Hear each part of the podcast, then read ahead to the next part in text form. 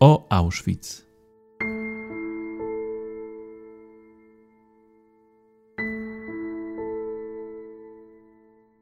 Historia obozu Auschwitz jest niezwykle złożona. Łączył on dwie funkcje: obozu koncentracyjnego i ośrodka zagłady. Nazistowskie Niemcy prześladowały w nim różne grupy ludzi, a kompleks obozowy nieustannie rozbudowywano i przekształcano. W podcaście o Auschwitz mówimy o historii obozu oraz o naszej współczesnej pamięci o tym szczególnym miejscu.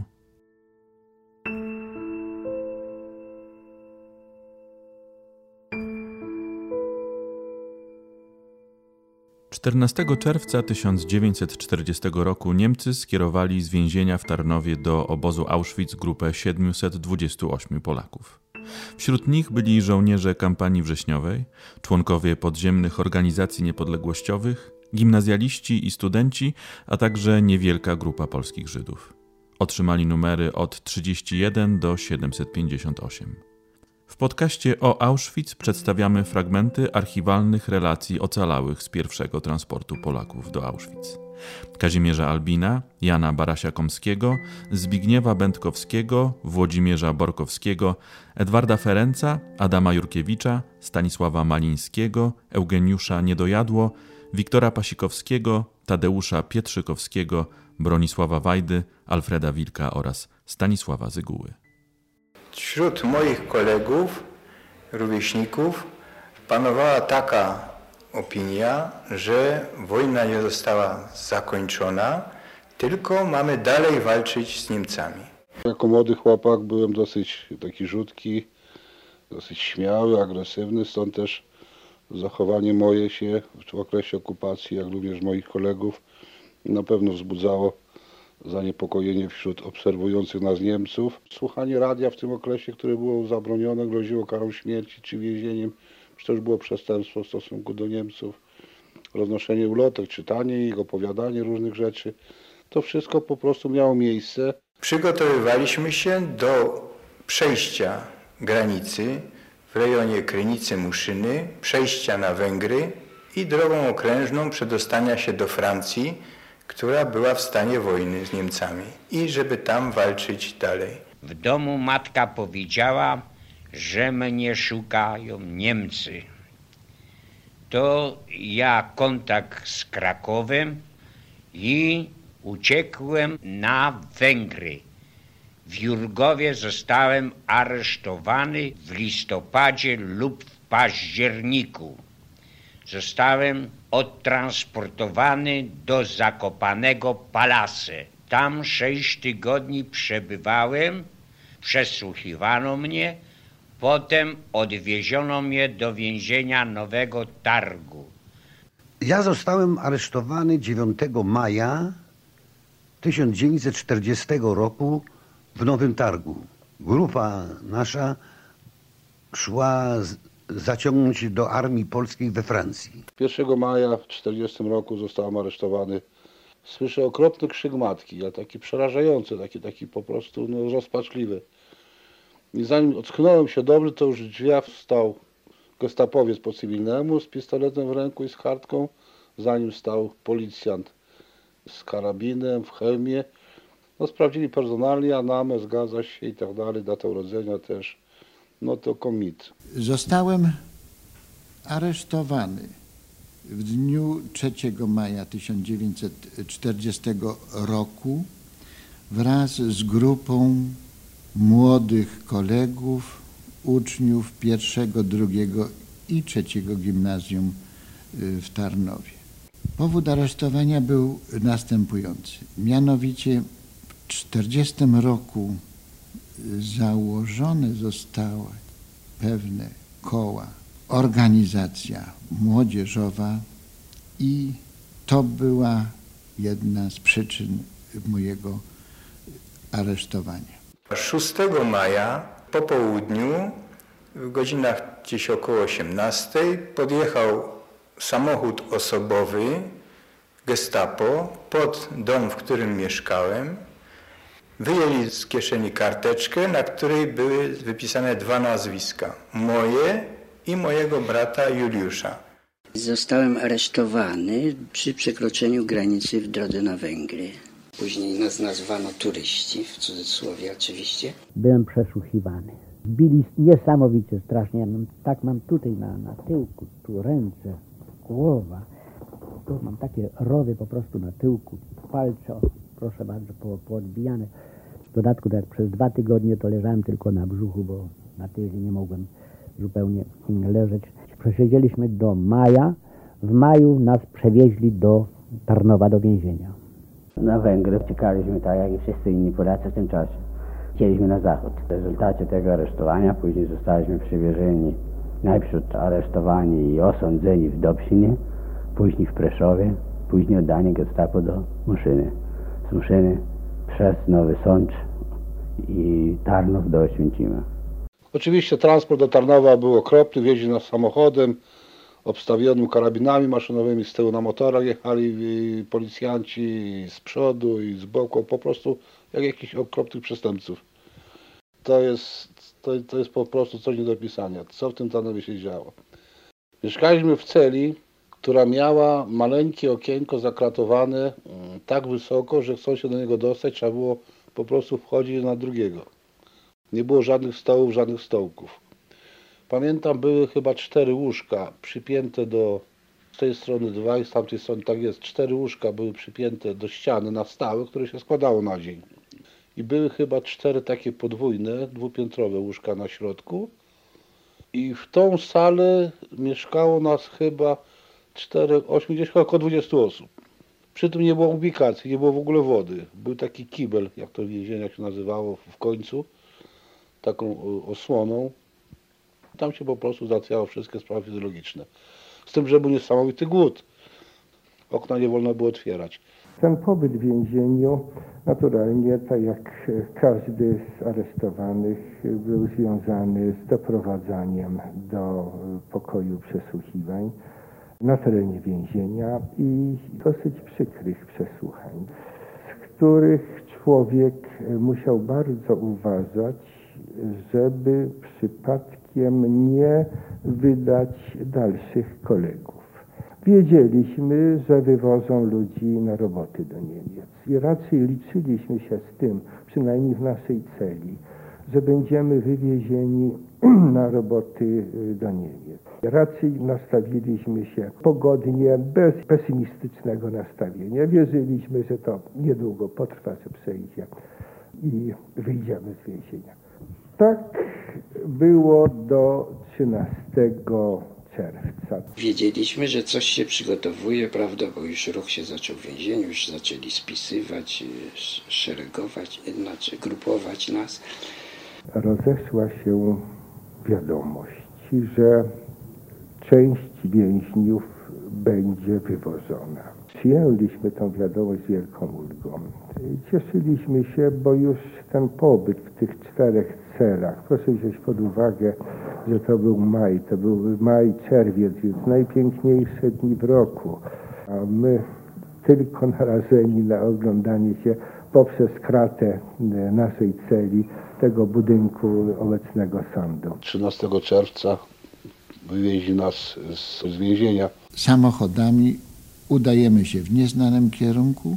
Jak się okazało, udaliśmy się pod silną eskortą do łaźni miejskiej.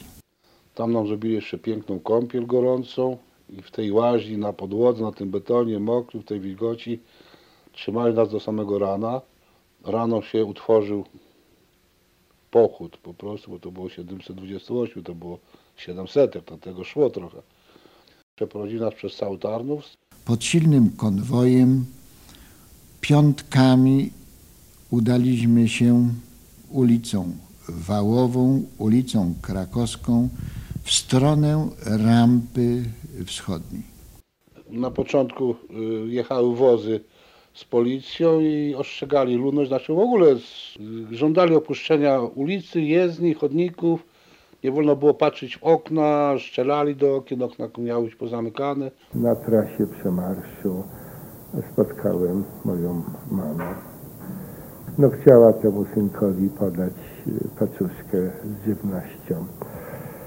I w momencie, kiedy podchodziła, chcąc podać mi to, e, jeden z konwojentów odepchnął mamę kolbą. No zawrzało coś we mnie, chciałem rzucić się na niego, no ale uświadomiłem sobie, że to byłoby bezcelowe. No ale trzeba było się po prostu opanować i, i przetrwać to wszystko. Poprowadzono nas na dworzec w bardzo silnej obstawie. I tam nas załadowali do wagonów, ale jeszcze wagonów osobowych. Tych starych typów otwierane były te wszystkie drzwi. Po dziesięciu do przedziału. W korytarzu się ulokowała cała ta obsada, tam na końcu pociągu karabin maszynowy zamontowany oczywiście i tak dalej. Już ci konwojenci, którzy konwojowali nas, zaczęli się dosyć brutalnie w stosunku do nas odnosić.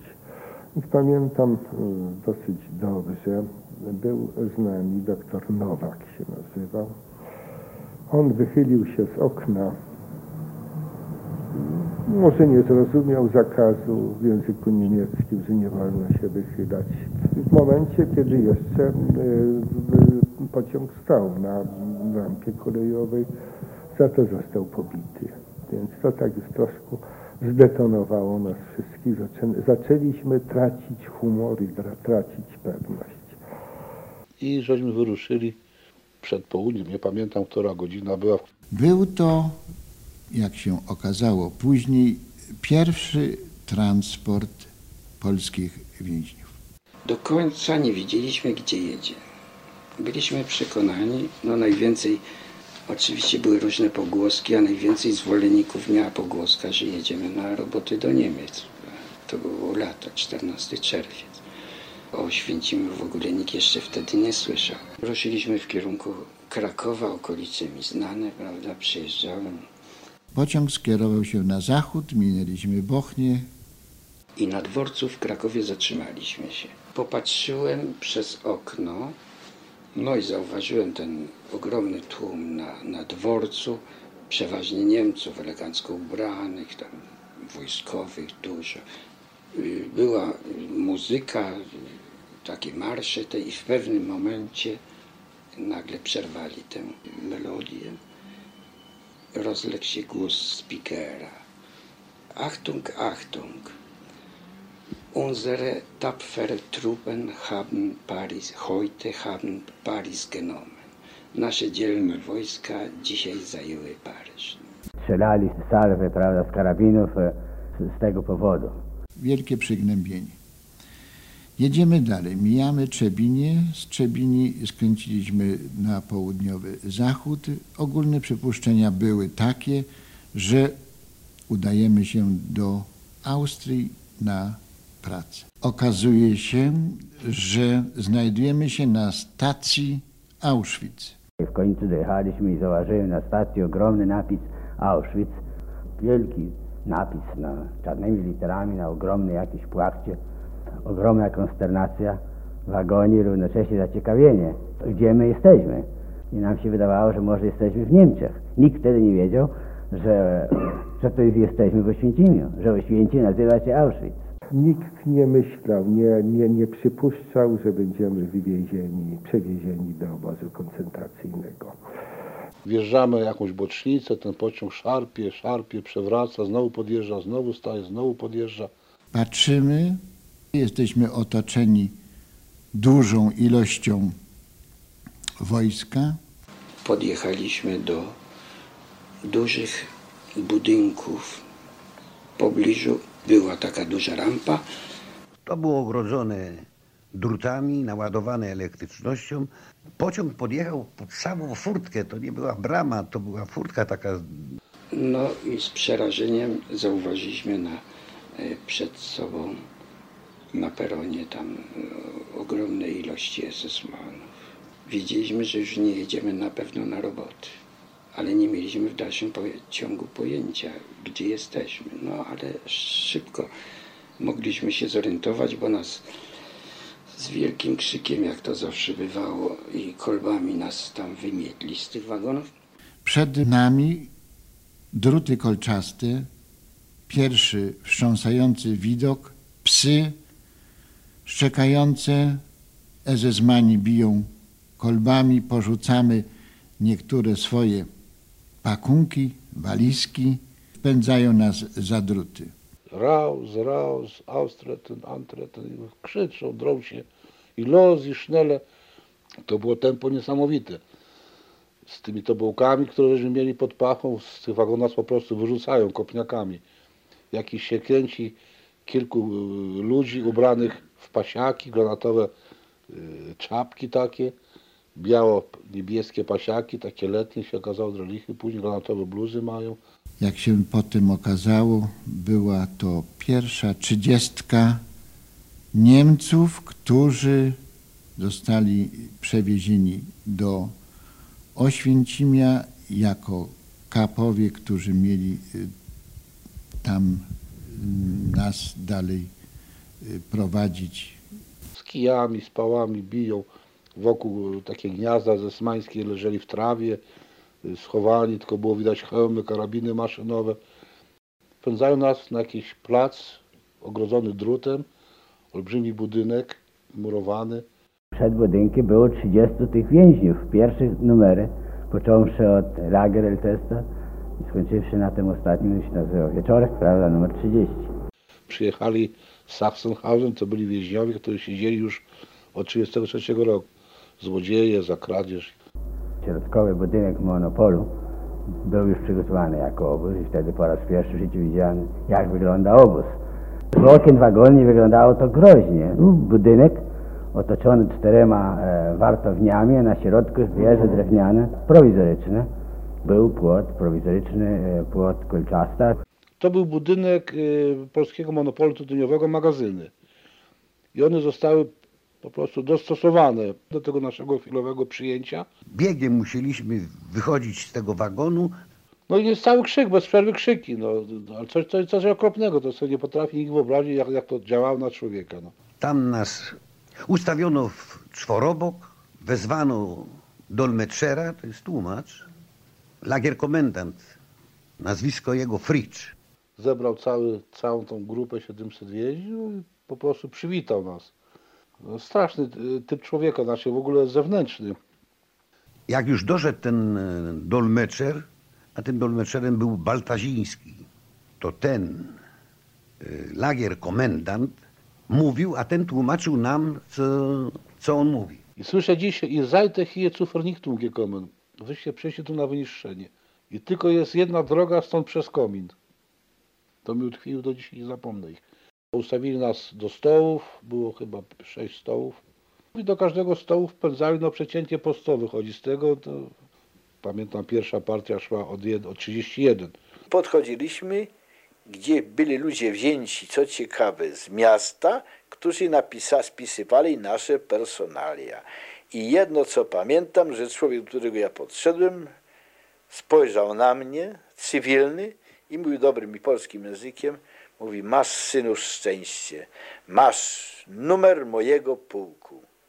77 Pułku Piechoty Legionów z Lidy.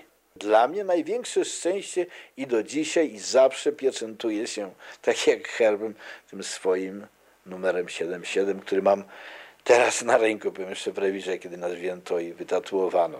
Zostałem oznaczony numerem 118. Zostałem numer 383, Numer mój był 745. Numer obozowy 170.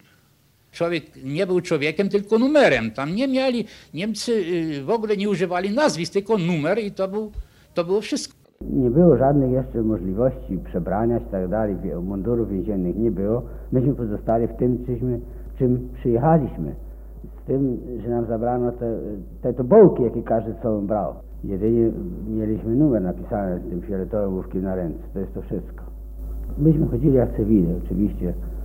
Przechodziliśmy tak zwaną kwarantannę. Polegało na przystosowaniu się do życia obozowego. Przez cały niemal dzień odbywały się różnego rodzaju ćwiczenia. Był taki esman, nazwaliśmy go Fajeczka. Ten uprawiał z nami sport. Skakanki, bicie, kopanie systematycznie przez cały miesiąc. Podobno wstawaliśmy o czwartej rano, jak słyszę, bo nie mieliśmy zegarków, więc mi trudno było to ocenić. No a spać się szło bardzo późno, bo już po zachodzie słońca, a przecież był to czerwiec, lipiec, a więc, a więc szczyt lata. Że ten transport to była praktycznie inteligencja. Więc tam proszę przecież była masa i księży, była masa powiedzmy i adwokatów, i profesorów, i nauczycieli, i lekarzy. Przecież ten transport był bardzo bogaty, bardzo naprawdę. To była sama inteligencja. No i młodzież szkolna. Ostatecznie no przez młodzież należy też zaliczać do inteligencji, ja już skończyłem wtedy małą maturę, część kolegów była po dużej maturze. Albo żeśmy obijali mur na, na ścianie po prostu w stynku, albo żeśmy skubali trawkę między kamyczkami. Część kolegów nosiła wodę, ja też nosiłem wodę w kotłach. Pierwsze e, spotkanie z regulaminem obozowym było dosyć takie nieprzyjemne, dlatego że nagle wieczorem oni zauważyli, że ktoś coś przeskrobał, jakiś przepis, o których myśmy nie widzieli i dostał bicie, 25, publicznie i krzyczał strasznie, nie? Więc e, e, to bodajże był największy mój uraz i prawdopodobnie to był początek myśli o ucieczce. Ta straszliwa niesprawiedliwość, której, którą musieliśmy z miejsca doświadczyć na sobie, e, nie czując się winnym do, żadnego, do żadnej winy. I nagle tutaj ktoś bez zdania racji jest ukarany publicznie. To ja uważam, że to bodajże było pierwszy wstrząs.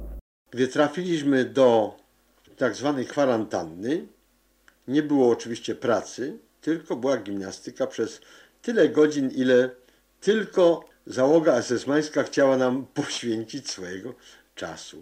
Więc od rana do dnia, od świtu, po kubeczku jakiejś tam lury kawy takiej, pseudo kawy, ćwiczyli z nami. Zaczynało się najpierw od marszu, ustawienie dziesiątkami całej tej 700, całej 700 ludzi ustawionych w tym i maszeruje. I na komendę Ein czyli śpiewać, zaczęli, nas, nas, nas, najpierw nas uczyli tych śpiewek. Tam Lory Lory, im Lager Auschwitz, im Auschwitz, czyli biegiem marsz. I naokoło tego placu biegiem. No 700 ludzi, to przecież tumult kurzu był. Gdyśmy pierwszy raz wstąpili na to podwórze, to była ogromna trawa, po kolana prawie tam. Ale wieczorem tego samego dnia już trawy nie było. Biegiem, biegiem, biegiem, padnij, później powstań, rollen, hipfen, hinlegen auf, czyli padnij, powstań, żabki, ćwiczenia, ręce na plecach, ręce na głowie, knibogi, przy, w przysiadzie. A te ćwiczenia to były mordercze. To niby był sport, ale to był sport morderczy. Ludzie padali z tego. No, żeśmy pamiętam, stali czyste południe, słońce pali, nas trzymali godzinę, dwie w przysiadzie, ręce założone na, na tym, na karku. Pamiętam, ci ludzie mieli głowy takie jak cebrzyki spuchnięte od słońca. Po prostu takie oczy jak szparki. Głowy puchły jak banie, umierali, padali koledzy. To działo się w okresie największych upałów. Po wyjściu z więzienia, gdzie powiedzmy cały czas ten więzień przebywał w, w cieniu, pozbawiony słońca, ukazanie się nagle na słońcu i przebywanie kilkanaście godzin z gołą głową, z ostrzyżoną głową na słońcu, powodował wstrząs dla organizmu z jednej strony, a z drugiej strony opuchnięcie twarzy. Twarze takie obrzękłe, że kolega kolegi, brat brata nie poznawał. No więc to była też taka jedna z podstawowych katuszy. Taki był Majer Untersturmführer, zastępca Lagerführera, czyli kierownika obozu. Wysoki chłop, miał psa takiego wilczura olbrzymiego i kiedy ćwiczyliśmy te właśnie zwroty wejścia, wyjścia, tam komuś to nie podchodziło. Znaczy nie wychodziło to pamiętam się czterech albo trzech więźniów kazał mi wyskoczyć na takie drzewko. Ale to było drzewko takie, które miało pień chyba nie grubsze od mojej ręki. I kiedy oni na to drzewko wyszli, to drzewko dosłownie z nimi się wyginało. Przeginało się aż prawie do ziemi. Względnie jak spuścił nogę, a pod drzewem stał ten pies, ten wilczur, to wytresowany pies. I od razu wskakał i łapał za nogę. No to więc ci więźniowie z siłą po prostu faktu sobie zdawali sprawę z tego, że jak tą nogę spuści, to mu pocharażą. Więc kurczowo trzymali się, robili wszystko, żeby się żeby ją trzymać. I z tego drzewa pamiętam, jak papugi krzyczeli te właśnie zwroty, Heflin taki, taki. Później zrobili chór. Zebrali wszystkich Żydów, na przykład na środku placu Apolowego i zawołali księdza No i on był y, kapelmistrzem, znaczy dyrygentem. On dyrygował tymi Żydami, oni śpiewali Jeruzalem, te żydowskie pieśni. A w efekcie, że jeszcze było za mało tej zabawy, to zapalili, pamiętam, siennik ze słomą na placu i ci Żydzi się musieli przez ten siennik, przez ten płonący siennik rolować się, kręcić i, i się cieszyli. Kilku moich kolegów młodych, jeden z Jarosławia, bo jeżeli sobie przypominam, i inni z innych, z uwagi na, przypuśćmy, słabą kondycję psychiczną, po prostu nie wytrzymali nerwowo i załamali się psychicznie, zaczęli krzyczeć, wołać coś, tak że Niemcy zorientowali się, że oni są psychicznie załamani, wzięli ich i ich, tak jak słyszeliśmy, później rozstrzelali w tak zwanej Kisgrubie. Mieszkaliśmy na olbrzymich salach z posadzką betonową, gdzie było rzucone trochę słomy na ten beton i taka jak gdyby deska odgradzała. I tam jak się szło spać, to się stawało tak jeden przed drugim i na komendę raz, dwa, trzy się rzucało w tą słomę, w te plewy takie i żeśmy szli spać. Nie było żadnych łóżek, dosłownie byliśmy stłoczeni w dwóch czy w trzech salach. Przypuśćmy, nie można było nawet położyć się wygodnie do spania, tylko trzeba było na jednym boku, prawda, spać, a jeżeli ktoś chciał się przewrócić, to musiał się cały, cały ten rząd przewracać. Jeżeli przypuśćmy chciał wyjść gdzieś z potrzebą fizjologiczną, no to nie było mowy, żeby się dostał tego. Musiał spać do, na środku, na, na deskach. Okna nie wolno było otworzyć, bo strzelali do okien. Okna były zamknięte. Ubikacji nie było, stały na korytarzu beczki takie po śledziach, cholera jasna, tam się sikało do nich. Wiadomo, jak to było 700 ludzi, ile tego potrzeba było. To wszystko sikało, te beczki przelewały się, był smród, był odór. Niesamowite rzeczy. Jedzenie składało się, że tak powiem, całodzienne z trzech dań. Rano była tylko gorzka herbata, w obiad litr zupy i to takiej wodnistej. Więc jakie to były zupy? Albo brukiew, albo kapusta, albo jakiś szpinak, prawda, same łodygi prawie, nawet niejadalne, albo jakieś inne, przypuśćmy, jarzyny, z tym, że tych jarzyn nie było wiele, a było najwięcej wody. Taki, to, to była po prostu woda. No.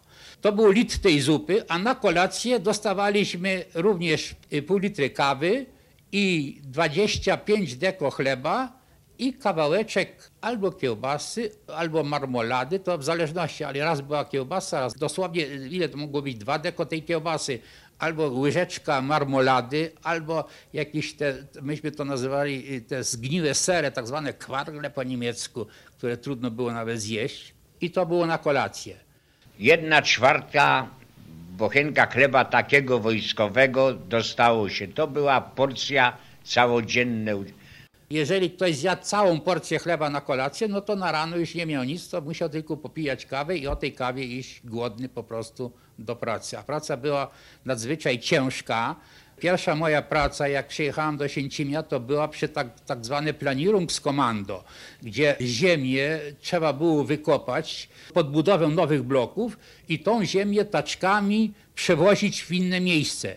I to wszystko robiło się im Auschwitz, to znaczy w pośpiechu, w biegu po prostu. Po takim dniu człowiek jak przyszedł do bloku, to był kompletnie wyczerpany i skonany, że nawet to jedzenie mu nie smakowało, którego i tak było niewiele. Co pewien okres czasu część współwięźniów znikała.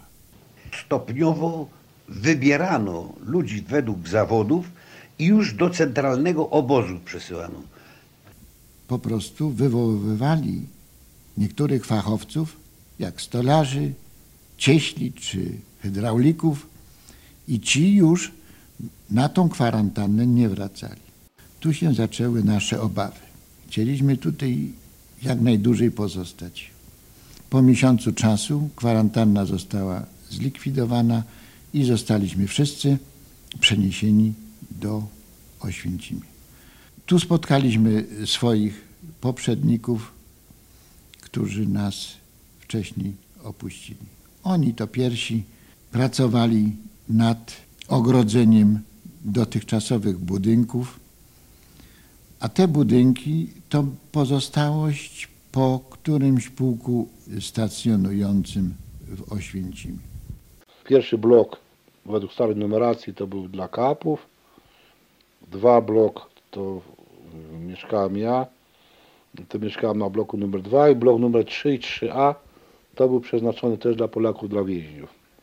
Piętrowy to był tylko bodajże jeden blok, jak myśmy. Myśmy jak przyjechali do Oświęcimia, to naturalnie y, ścieli nam włosy i na tym się zakończyło. Dopiero później, jak przechodziliśmy do tych następnych bloków, to wtedy dopiero nas umundurowali w pasiaki, ponieważ ubrania nasze cywilne były zdarte na tych ćwiczeniach, które przeprowadzane były z nami przez prawie okrągły miesiąc. Także dali nam pasiaki. Wszyscy ci Polacy, którzy byli aresztowani przez gestapo, mieliby czerwone winkle z napisem P, to znaczy pole. Jak już nas przenieśli na następne bloki, do tych bloków y, koszarowych, tam również nie było żadnych łóżek, tylko były takie silniki napychane słomą i bodajże po jednym kocu. I na tych silnikach spaliśmy również stłoczeni, jak to się mówi, jak przysłowiowe śledzie. No i stamtąd zaczęliśmy już wychodzić po prostu do pracy, do komnatowane komanda robocze. Zostałem y, przydzielony do, mm, do rolwagi, do komanda rolwagi. Wybrał nas Niemiec to był taki zielony winkiel, wybrał nas dwudziestu i woziliśmy wodę, kamienie, po obozie, jednym słowem, wychodziliśmy z tej kwarantanny. Myśmy widzieli wszystko to, co się dzieje, ale poruszaliśmy się po obozie i dostarczyliśmy wody do kuchni, bo to była prowizoryczna kuchnia początkowo między pierwszym a drugim blokiem. E, rozwozili, przywoziliśmy tam im te jedzenie z kotłami i tak dalej. W ogóle takie mm, transportowe Y, robotyśmy wykonywali. Rozpoczęła się momentalnie rozbudowa. Wzięli nas do noszenia cegieł ze zbieranych baraków, stajen, bo tam był, prawda, 50 któryś pułk piechoty, drugi batalion z tego, z, z Katowic. Tam stacjonował, więc tam budowano, tam były domy rodziny wojskowych, były stajnie końskie, czyli murowane, to one zostały rozbierane i wszystko zaczęto znosić do obozu. W pierwszym okresie byłem zatrudniony przy stawianiu słupów, drut kolczasty, kopania przy murarzach. Bez przerwy biegiem, bez przerwy biegiem. Taczki naładowane pełne ziemią, i bieg. Ludzie padali. Dużo sprytu trzeba było mieć, ażeby uniknąć ciosów, pałek, bicia, kopania. W czasie pracy byliśmy pilnowani przez posterunki SS. W zależności od ilości więźniów była ilość tych posterunkowych, mniejsza, większa, a oprócz tego byli tak zwani cikapowie, którzy również pilnowali, a żebyśmy robili. Jeżeli ktoś nie robił, to był bity. Każdy, wiadomo, starał się jak najmniej robić, ponieważ był wyczerpany. Ukradkiem, jeżeli widział, że się na niego nie zwraca uwagi, to tam stał, czy, czy też y, gdzieś mógł sobie usiąść.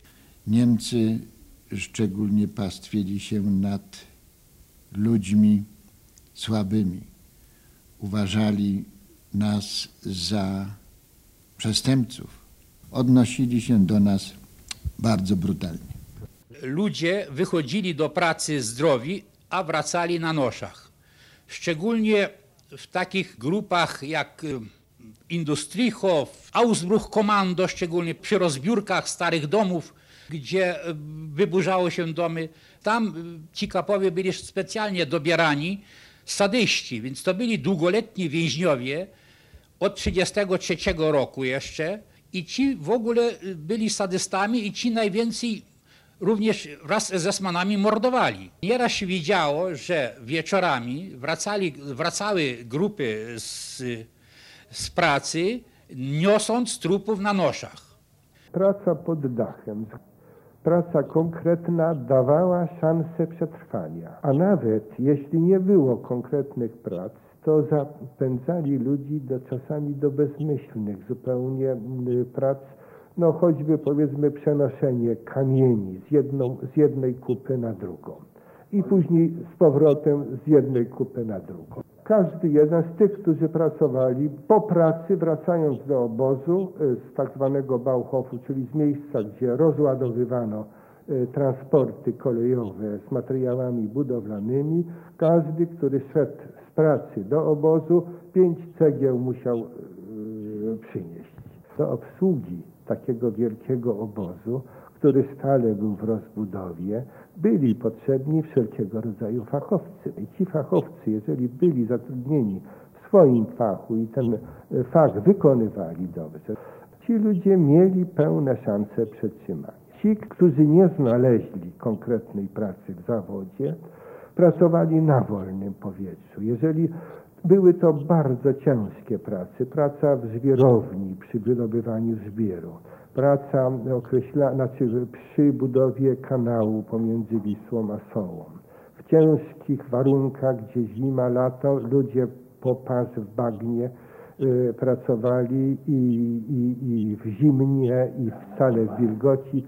Byłem wybitny antytalent, jeżeli chodzi o jakiekolwiek zawody. W ogóle nie miałem specjalnych zdolności manualnych, ale w szkole nauczyłem się liternictwa w ramach przedmiotu technika reklamy i trafiło się tak akurat, że wyszukiwali właśnie tych znających liternictwo, po niemiecku Schriftmaler. Więc zgłosiłem się jako taki i dostałem z miejsca pracę polegającym na malowaniu tablic ostrzegawczych przy pomocy sztancy, gotowej sztancy. Po prostu na y, białym tle, na tablicy z białym tlem, czarną farbą malowałem y, trupią główkę i literę halt stój. Z małego obozu Oświęcim rozrósł się do kilkutysięcznego olbrzymiego obozu.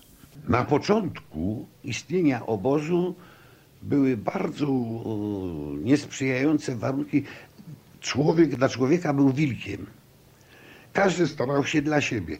Jeżeli była wpadka, to Niemcy wzajemnie się zdradzali. Natomiast Polacy po doświadczeniu, że jeżeli nawet y, należał do jakiejś organizacji pomagających więźniom, sprawa się tak unormowała, jeżeli wpadniesz to wszystko na siebie bierzesz. Ani słowa, bo ginął ten, który donosił i ginął ten oskarżony. Na tym cały widz polegał, żeby organizować i żeby jeden drugiego pomagał. Gdyby nie koledzy, to niewątpliwie nie miałbym, nie mógłbym przeżyć tego wszystkiego. W podcaście użyto fragmenty archiwalnych relacji więźniów pierwszego transportu Polaków do Auschwitz. Kazimierza Albina, Jana Barasia-Komskiego, Zbigniewa Będkowskiego, Włodzimierza Borkowskiego, Edwarda Ferenca, Adama Jurkiewicza, Stanisława Malińskiego, Eugeniusza Niedojadło, Wiktora Pasikowskiego, Tadeusza Pietrzykowskiego, Bronisława Wajdy, Alfreda Wilka oraz Stanisława Zyguły.